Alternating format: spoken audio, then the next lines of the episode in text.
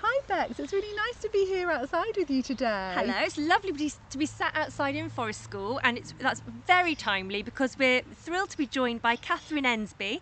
So Catherine is an outdoor learning teacher and runs a school farm, which we're going to talk more about. Hi, Catherine. Thank you for joining us. Hi. Hi, thank you so much for talking to us today. So this is, I was just saying to Becky before we before we um, got in touch that this is going to be right up Becky's street because Becky's always in the outdoors, aren't you, Becky? So, so could you start off, Catherine, by telling us from from your perspective why why is it important to be outdoors? What is the importance of learning in an outdoor environment? So I um, live in an area. I'm lucky. I live in quite a um, leafy area, but we are right near. Right near Heathrow Airport. So um, our children who I work with at school don't have a massive naturally in the outdoors. Um, you can go to beautiful places, but their commute to school and things like that is quite urban. And I really am passionate that I don't see how children are supposed to learn if they don't experience things. Yeah. I know we have amazing technology these days, but when we're just looking at something on the screen, it's not real. And I think they need to experience what things feel like, smell like, feel what it's like to be a bit cold or a bit muddy or a bit wet, um, in order to be able to then translate that back into their actual learning. And um, I'm lucky enough that I get to do that as my job. A to- that's a really good point, isn't it? Mm, because because I think if you don't experience something, it's quite difficult to understand it. Especially as a child, the more experiences we can get, the more those connections are made, aren't they? And actually, the mm. more understanding we have. So yeah. Yeah, and like you said, Catherine, it's also it's such a multi-sensory experience, isn't it, when mm. you're outside? So there are different Totally. yeah different things to anchor your learning to so yeah no that, that makes perfect sense and you we mentioned about the the school farm and can you tell us a bit about that and how it works for you Yeah, so I was contacted by a local primary school just to give them some advice about keeping some chickens or some goats or something. Um, my father has a farm, and um, I was talking to my dad, and I said, really, children should be having this um, as their experience. Um, they should be actually submerged into farm life.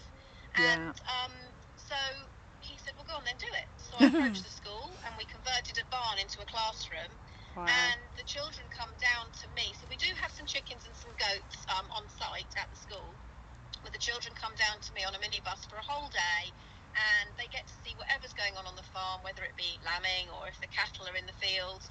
They've, they've seen haymaking and things like that.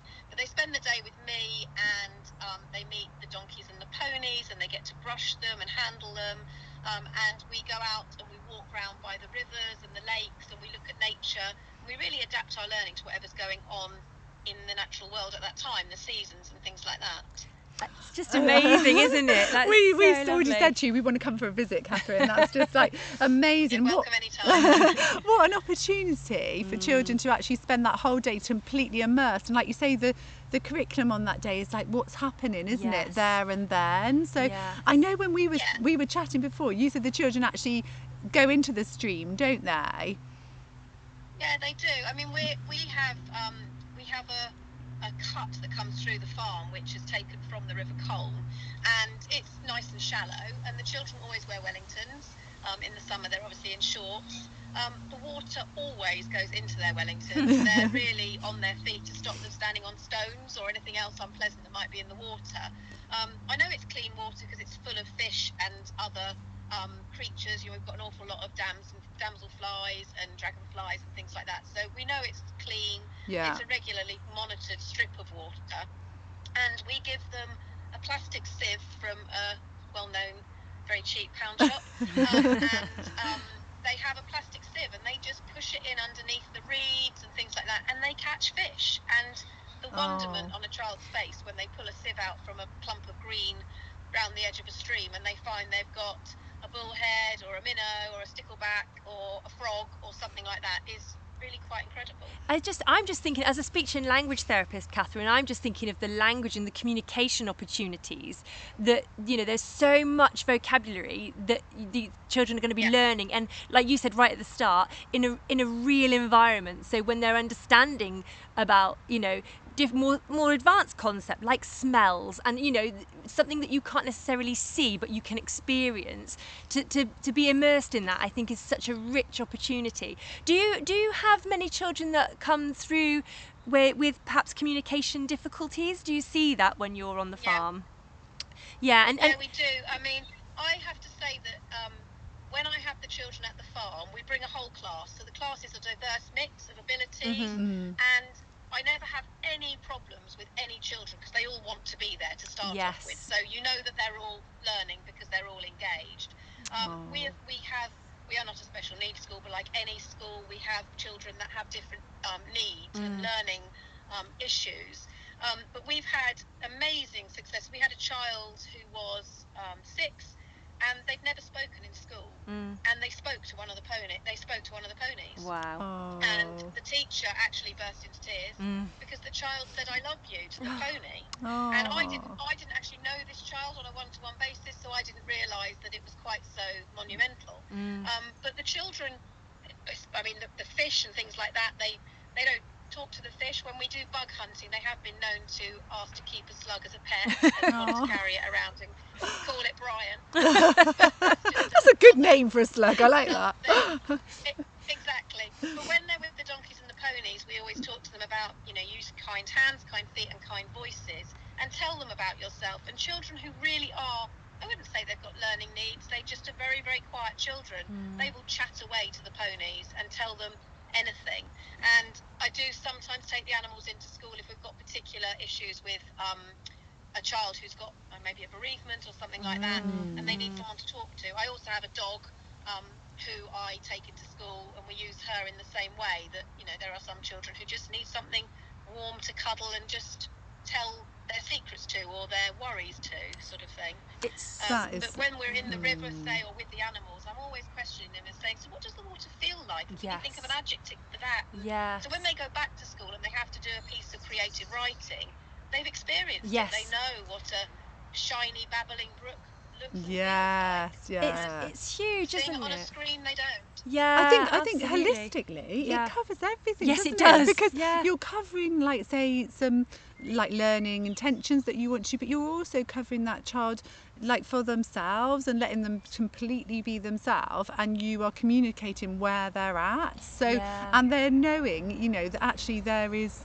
learning and understanding and I- it is that thing about just really knowing that they matter isn't it that this whole day i mean gosh imagine if they had more than a day Yes, it's like yeah. we need a I know. we need a residential for a think week. yeah sometimes children, they, they, they, when they leave the farm, they are tired and dirty. Mm. Yeah. Um, I've got a, a motto outside my classroom that says, um, "The mud will wash off, but the memories will last a lifetime." Yeah. And I think that's very true because they leave us and they are genuinely tired. They've walked further than they probably normally walk. They've been out in the fresh air far longer than they normally would. We've eaten outdoors and things like that. But they go home and they the following year they come back for their next trip and they've remembered everything from the previous trip. Oh. And that's not down to me as a teacher. That's down to the fact that they've experienced it. I don't think you could say that about lessons always that are taught in a classroom that children No. remember them in No. the long term. Well, you yeah you can't can you because because actually it's a, it's a different kind of learning, isn't it? It's in, it's enveloping the whole child and everything that's going. And I think probably you know it part it, a lot of it is down to you, Catherine, for being an amazing teacher. I also- think actually understanding. that. Yeah, It is, yeah. It's that facilitating because you have got that environment, but there's there's an awful lot of thought that goes behind that experience of the children. But it's also a, knowing when to step back, isn't it, and allowing the children just to experience things that they want, and then when you need to perhaps do a little bit of that slightly more formal teaching.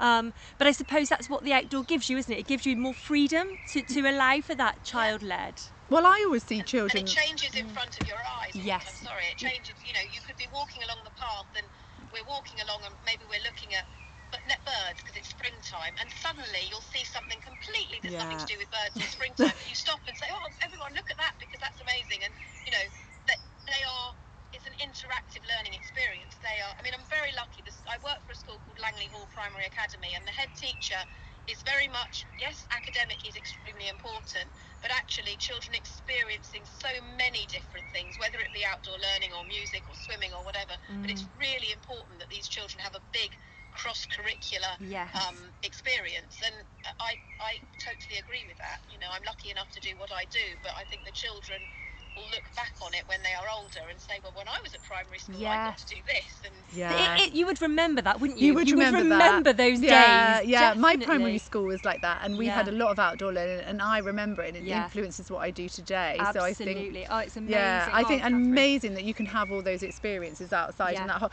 um, how fantastic that you've got a head that is really understanding that, and these children are thriving through that. That's fantastic, Yeah, Catherine. absolutely. So, Catherine, we could chat to you all day. Yeah. Just we, we love to, but um, but we, yeah, we'll have to come down and find Yes, you, and then then that'd then do a do a podcast on the farm. So, so if anybody wanted some more information, which I'm sure they they would love to have some more information, where would they find you?